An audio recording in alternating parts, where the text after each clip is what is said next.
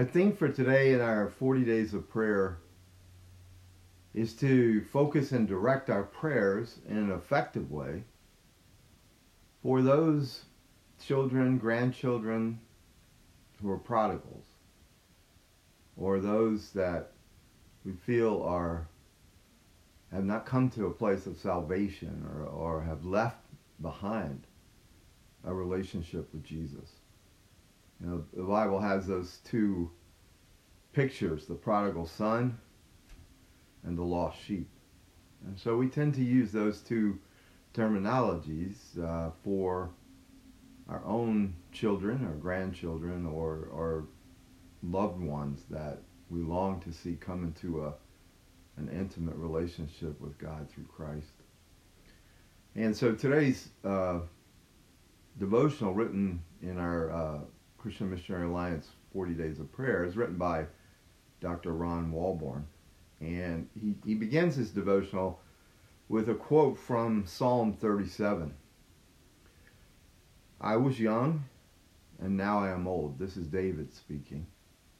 Yet I have never seen the righteous forsaken, or their children begging bread. They are always generous and lend freely. Their children will be a blessing. And here's here's Ron's testimony of uh, he and Wanda, his wife's uh, prayer commitment for their four children. The Lord gave Psalm 37 to my wife Wanda and me early in our ministry. It promises God's faithfulness not only to the righteous, but also to their children. Even before we had children, we began to pray God's blessing and favor over them and their future families. As our children grew and entered their teen years, those prayers became much more intense. And so, reading this, it triggered uh, in me a desire to go back and to read and to look at Psalm 37 in the full context. Because if you, if you notice carefully, David is not giving a promise, but he's making an observation. And it is the observation of someone who has been through life, who has been through, you know, the concepts that are so promising and, and exciting when you're young, the cost that you have to pay as you go through uh, years of both trial and tribulation, as you go through times of difficulty and trouble. And then he says, as an old man looking back over his life, I've never seen the righteous forsaken. I've not seen their children begging bread. They're always generous, they lend freely, and their children will be a blessing. So, for that observation to become a reality in our lives, David actually structures the whole of Psalm 37 to talk about both an attitude towards family, but an attitude or a, a worldview, a view of reality. And he contrasts this worldview as the worldview of the righteous versus the worldview of the wicked. And and he he actually says a number of times in this passage. He says, "I was young, but now I am old." And so he's using that, you know, the fact that he's, you know, writing scripture, speaking scripture here, tells us that this is a reliable account because the Holy Spirit is a, is breathing and and uh, God's word is coming forth through David. But there, there, in a way, there's even greater credibility because David is also saying, "I have seen this.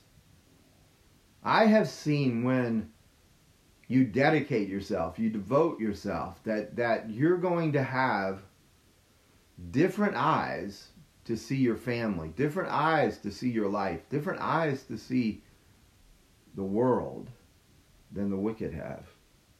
And so, the overarching theme, whether it has to do with our family, or our finances, or our health, or wealth, or anything else, David's point is this God does not abandon his people. And and he says at times it can momentarily look like you are forsaken.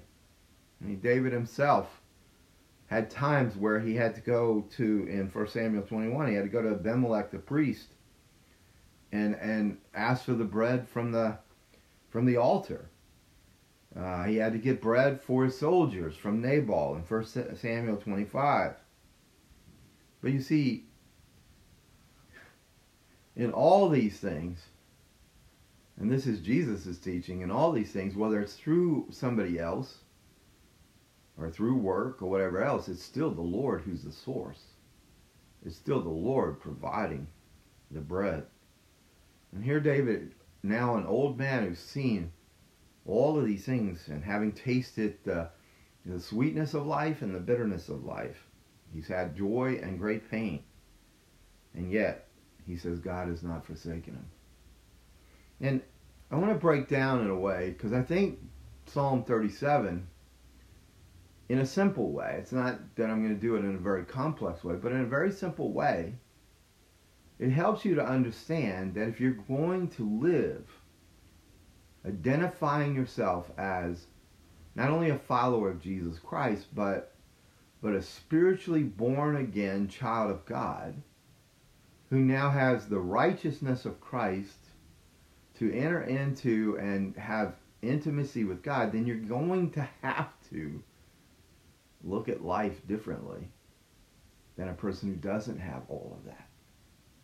You have every resource of God to live your life. And when you're praying, you're praying not out of your resources, you're praying out of the Father's resources that He has provided for you in Christ Jesus that are being applied to you by His Holy Spirit. So, again, David says at the end of his life, he does not see God abandon his people.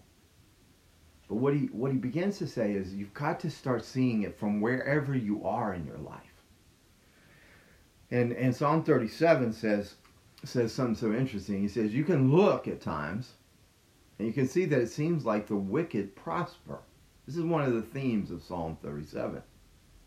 It's how you look at things that will determine how in a way, how prosperous your soul is even when you're going through the difficult times. And so, what does David say?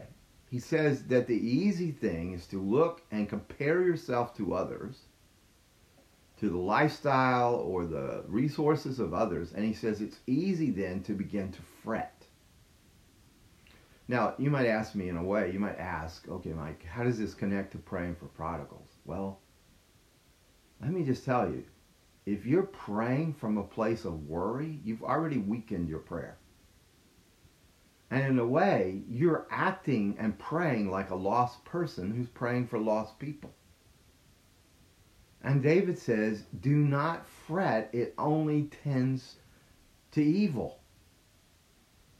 And a lot of times, what we're doing is we're looking at the circumstances and we're seeing we don't have control over the circumstances we have these very specific out, outcomes for either our family, ourselves, our children. And, and we just, we're in a place where we're not trusting in the Lord for the outcomes. We've not surrendered the outcomes, even of our children's lives or our own lives, to the Lord. Now, we'll say we trust the Lord, but we're really showing that we have an idolatry that we have other sources, that we made other things ultimate. And so we begin to fret, we begin to worry. You see, what David is saying is what is ultimate to you, what is your treasure, is what's going to show up in your worry.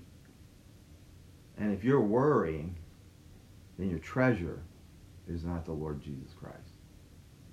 And children can easily become our treasure. I've been watching this documentary on the life of Tiger Woods. And one of the most powerful scenes in the whole documentary is Tiger's uh, father uh, does a speech, and it's a very young Tiger at the time. He's uh, transitioning his career from uh, the greatest amateur that ever lived to now testing himself on the professional golf circuit.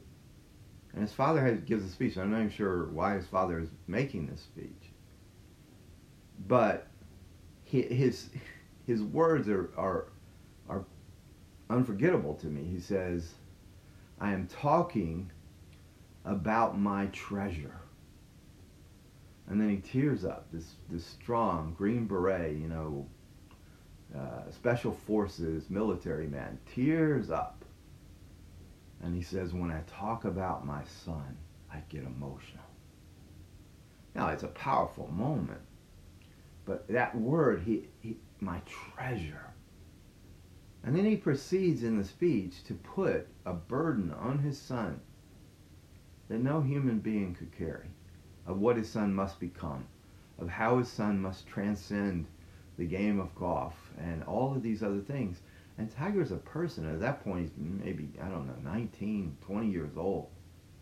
And his father, who has made him his, his idol, is now saying, my idol has to go out and change the world. Now, Tiger did it in many ways, but he also, also broke under the pressure. You see, that's what the psalmist is talking about. God has to be your treasure. Or, but, or what you're worrying about is actually your treasure. And David says this will only, this kind of fretting, worrying, anxiety, he's saying it will only do harm. Jesus himself comes back to this theme in the, in the Sermon on the Mount where he says, do not worry about what you should eat, your life, your food, your drink, your children. But for many of us, it's, it's because we love our children and we love our family so much. It's like, how can I not worry? Because they have to be demoted. God has to be ultimate. God has to be your treasure, and you have to trust that if God is your treasure, He Himself will treasure your children, your family, you. And it's so interesting because one of the things that David talks about is that we live in this world where the wicked seem to, to prosper. He even says it very clearly. He says the wicked desire to slay the righteous. So we live in a threatening world, a perilous world, is what he's saying. And so, but he says this very clearly. He says, God knows. God knows. It's obvious not just to us, the wicked, but it's obvious to God. They have not fooled him. So what does David say? He says, then make sure your character, and this is so important when we're praying for prodigals and for lost people, is David says, make sure your character is the opposite of the wicked. Make sure it's not the same. And and so what does he say? Well, here's here's the character of the righteous. They're merciful. They're generous. Do you know what worry and fretting does to you? It makes you miserly. It makes you hoard. It makes you hold back because you're afraid. But he says the righteous, you see, have a fearlessness, fearlessness, because their trust is in the Lord and their treasure is in the Lord, and so they can give away. They can give their sons and daughters for missionary service overseas into perilous lands because their children belong to the Lord and the Lord treasures them and the parents trust the Lord. Gives mercy and gives. The money, the money I have in my, my wallet is not mine. I'm a steward of it. God has given it to me and I can give it out freely mercy, uh, full of mercy, because I, I didn't deserve this, and he gave it to me. And I can give it to those, even those that do not deserve it, because God himself is merciful. David says, the righteous person is merciful. And, and here's what he says. If you're merciful and you're generous, your descendants will be blessed. That's a, that is a promise. That's not in that uh, case, it's not just an observation. It says, here is a kingdom principle of God principle. You live mercifully. You live generously. You are a blessing, and then you, your own children, will be blessed. And I love, I like this. Is if you, if you, you guard the love and the, the word of God in your heart, David says, your steps will be established. You will not slide. You will not slip. Even if you fall, you will be lifted up. And then David is really clear. This is one of the reasons he says, do not fret. David says, and this isn't always that e- easy to hear because it's kind of almost harsh, but it says, evildoers shall soon be cut down like the grass and wither as the green herb. And he says this over and over again. Evildoers shall be cut off. They're just for a little while, and the wicked will be no more. You'll look for them, but they won't be there. And this is, I mean, again, it might not be easy to hear, psalmist language, but he says, basically, the Lord laughs at the wicked and the schemes of the wicked. For he sees and it's already in his mind a reality of the of the coming day when all the wicked schemes will disappear. The wicked will perish, and the enemies of the Lord, like the splendor of the meadows, shall vanish. Into smoke they shall vanish away. Even their descendants shall be cut off. Here's what David says I have seen the wicked in great power, spreading himself like a native green tree. Yet he passed away, and behold, he was no more. Indeed, I sought him, but he could not be found. The transgressors shall be destroyed together, the future of the wicked shall be cut off. Sometimes we don't maybe like to hear such black and white language of the end of the wicked and the end of wickedness. But the Bible is clear. God is not mocked. God is not fooled. You know, the desire, the need for grace and mercy is preceded by the reality of how wicked we really are. Um, we are so evil, Christ had to die for us. Yet we're so loved that he chose to die for us. But the only way that, that the only that way that sinners become righteous is not by cleaning up their own act and trying to do better, but is by receiving what Christ has already done. See, there's a double blessing to the atoning work of Jesus. On the one hand, his death, him becoming the curse for us, becoming sin for us, pays the penalty of our sins. But his righteous life is is given, imputed is the technical word, is imputed, it's, it's put to your account. So that now you are treated as righteous as Christ. But you see, when you really realize that, when you see your sinfulness, when you see what grace has given you in the righteousness of Christ, then you begin to realize what a destructive, horrible end wickedness, rebellion, sinfulness, iniquity, what those things, the end of those things is, is, is final, it's terminal. And that's what David's getting at. He's, he, you know, there's every motivation to be righteous because the end of wickedness is destruction and being cut off from the earth. And so here's what David's saying is, is that one of the benefits of choosing into a righteous life, whether as a parent, a grandparent, or just as a person, is that the opposite is true. The wicked, even their descendants, are cut off, David says. But those righteous ones who are merciful and generous, even even their the children will be a blessing. He says. Uh, I know in some ways this is this is kind of cut and dry. It's a little on the black and white side, but sometimes we need to get that clarity. That dabbling with sin and and and even even drifting into fretting and worrying is dangerous, hurtful damaging. That's what David is getting at. Even as we are concerned for our children, we're concerned for ourselves, we're concerned for our families. Moving into fretting takes us out of the realm of the viewpoint and the life of the righteous, which leads to generational blessing, and puts us into the same exact viewpoint and characteristics of the wicked who will be cut off. Now, again, uh, the only way you and I can live as righteous people is by faith. I mean, there's no other way. I cannot make myself righteous. That's not the issue.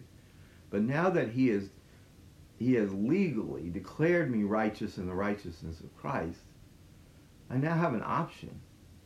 I have an option of seeing the world through the eyes of a righteous person or seeing the, uh, the world through the eyes of a wicked person. And, and that's a characteristic that the psalmist uses. He doesn't use a wise person and an unwise person, although that would be true. He uses moral terms. He uses incredibly ultimate kind of terms righteous versus wicked. And, and some people will say me, I just can't help but worry. I can't help but fret. And I'm saying, yes, you can. You're choosing how you're going to look at the world. And the way that you're looking at the world is you're saying, God, you have to protect my treasures. Which means you have decided what your treasure is, and it's not God. And so David is really clear. If we want to see the kind of generational blessings magnified from our generation to the next, then there are choices that we make now which will be blessings to those who follow us. That's what, that's what the psalmist is teaching here. Listen what he says. He will give you, and it's pretty powerful, he will give you the desires of your heart. He shall bring forth your righteousness as the light, and your justice as the noonday. But those who wait on the Lord, they shall inherit the earth. The meek shall inherit the earth and shall delight themselves in the abundance of peace. Their inheritance shall be forever. They shall not be ashamed in the evil time, and in the days of famine they shall be satisfied. For those who are blessed by him shall inherit the earth. They are preserved forever. The righteous shall inherit the land and dwell in it forever. He shall exalt you to the inherit the land, but the salvation of the righteous is from the Lord. Listen to those promises. If I if I make the Lord my treasure, and if the Lord himself is ultimate to me, the promises are endless. And they're not just for this life, but for the life to come. And again, the psalmist sort of indicates something that, that the New Testament more fully reveals, and that is that eternity will be substantial. It will it will it will correspond to life here. A new heaven, a new earth. Nothing you're doing here is wasted. That your inheritance is greater than you could ever imagine. So even when you're going through difficult trials, the reward of the righteous, David says, is an eternal inheritance. If God is on our side, David's saying we have nothing to fear. We can look forward to blessings beyond anything we could ever imagine. And then one of the themes of the righteous versus the wicked and, and, and the choice to say, I'm going to view the world through the eyes of this righteousness, which is now mine in Christ. He says, you can expect that there's going to be blessing. That even as you're going through tough times, you're going to experience blessings. Because God is faithful. Listen to this. The Lord upholds the righteous. The Lord knows the days of the upright. The steps of a good man are ordered by the Lord, and he delights in his way. Now listen, this is really good. Though he fall, he shall not be utterly cast down, for the Lord upholds him with his hand. I have been young, and now I am old, yet I have not seen the righteous forsaken. The Lord loves justice and does not forsake his saints. The Lord will not leave the righteous in the wicked's hand, nor condemn him when he is judged. He is their strength in time of trouble. The Lord shall help them and deliver them. He shall deliver them from the wicked and save them because they trust in him. I guess one of the greatest, and, and for me, somewhat surprising uh, spiritual truths is that we who are the unjust, we who are the unrighteous, through Christ Jesus become righteous And we then get the claim upon our God that when we are in trouble, that he will not forsake us. And it's although it, it, it is based in grace, he's giving it to it not not because we deserve it. But we can we can call upon his justice when we're in trouble. And that, that shocks me that I can call upon the justice, Lord. Lord, protect me. Lord, defend me. Lord, Lord, lift me up. Lord, vindicate me. I can say all those things with utter confidence because my Father will never ask for a second payment for the sins that I have done. He has accepted Jesus' payment. He will never ask for another. And so here I am, a sinner saved by grace who can call upon the justice of God for my children, for my family, for my community. I can call upon that because the Lord will not forsake his saints. And he has taken me in Jesus from sinner to saint. Again, not by anything I have done, but I've received what Christ has done for me. This is an incredibly comforting picture. Even as I look at the trials my children go through and the trials that I believe other generations will go through but here's the thing David says, God is Father. He's holding my hand, He's holding my children's hand, He's holding my grandchildren's hand. And just as when a child learns to walk and is not very steady, when he stumbles, the father or the mother will reach out and not let him fall to the ground and hurt himself. The father reaches out his hand to that daughter or that son who's learning to walk and picks him back up and puts them upright so they can start all over again. So what what is being called for? What's the opposite of fretting? It's trust.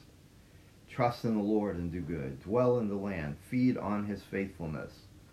Delight yourself also in the Lord. Commit your way to the Lord. Trust in him, and he shall bring it to pass. Rest in the Lord. Wait patiently for him. Cease from anger and forsake wrath. Depart from evil and do good. Dwell with him forevermore. Wait on the Lord. Keep his way the one who waits on the Lord, the one who waits blamelessly on the Lord, who lives an upright life, David says, the future of that person is peace. So, hmm, isn't that interesting? When you're fretting, you're not trusting, which equals no peace. When you're trusting, because God is your treasure, and because God is for you, who can be against you? when you're, you're trusting that he will not abandon you. He will not forsake you. Even if you're falling down, he's a father who reaches out his hand to steady you. Then David says, then you will know peace. Because if God is your treasure, he will always give more and more of your treasure. And everything besides. One uh, Christian writer said this way Here's David in old age but he says any aged Christian is able, from his or her own experience, to testify to the protecting care of a divine Father's love. The difference between the testimony of an old man and a young man is the difference between knowledge and supposition, between fact and surmise. It is the difference between the words of a veteran who carries the scars, the sword cuts, and the bullet wounds of many battlefields to the words of someone who's just beginning.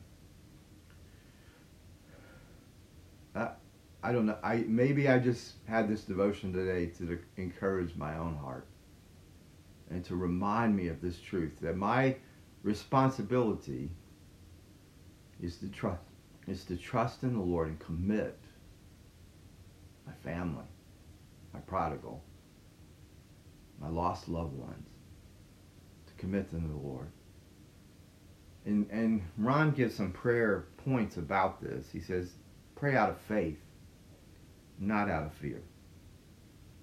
A lot of times when our children are going through difficult times, grandchildren, loved ones are going through difficult times, it's easy to become fearful, worried.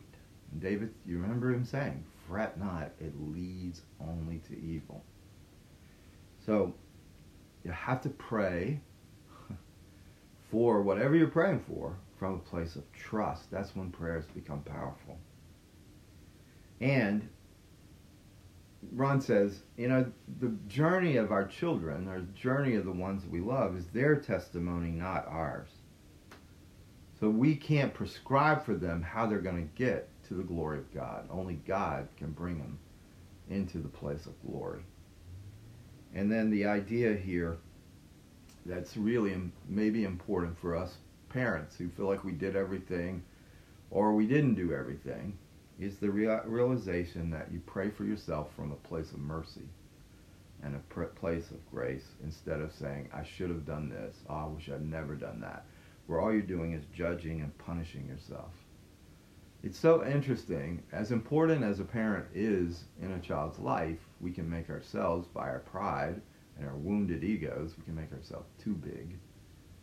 And ultimately, the person that, that has to become the most important in a child's life is not the parent. It has to become centered on Jesus Christ himself. And many parents uh, want the place that Jesus should have. And Jesus isn't going to allow that. And so again, we, we have to look and, and not punish ourselves, not, you know, constantly judging ourselves, but at the same time, not putting ourselves in a place or a position that's bigger than the Lord Jesus in their lives. Because we don't really need them to go back to a spirit of religion or a spirit of fear, but the spirit of sonship. And that's not sonship to us, that's biological. What they need is the spirit of adoption, whereby they cry, Abba, Father, to the Father of our Lord Jesus Christ. You pray with me today? Lord, uh, I've covered a lot of territory, I know, but there's a couple of things that are so important here. We put a stake in the ground and say, you never forsake your people. You never abandon. Even when we don't trust you, you're still faithful. Even when we are faithless, you are faithful. And the promises that you made to us and to our children our children's children are not based on a covenant we made with you, but on a covenant you made with us an everlasting covenant to be God to us and to our children and to our children's children. And so we're basing today our prayers not out of fear, because we recognize that fretting takes us out of the viewpoint of the righteous, out of the place of promise, and puts us into a place unsheltered, uncovered for the enemy to exploit our woundedness and our brokenness we come back under the umbrella of committing our ways to you and trusting you fully, even for lost ones that we love and for prodigals who we want to return home. In Jesus' name, amen. Thanks for being with me today.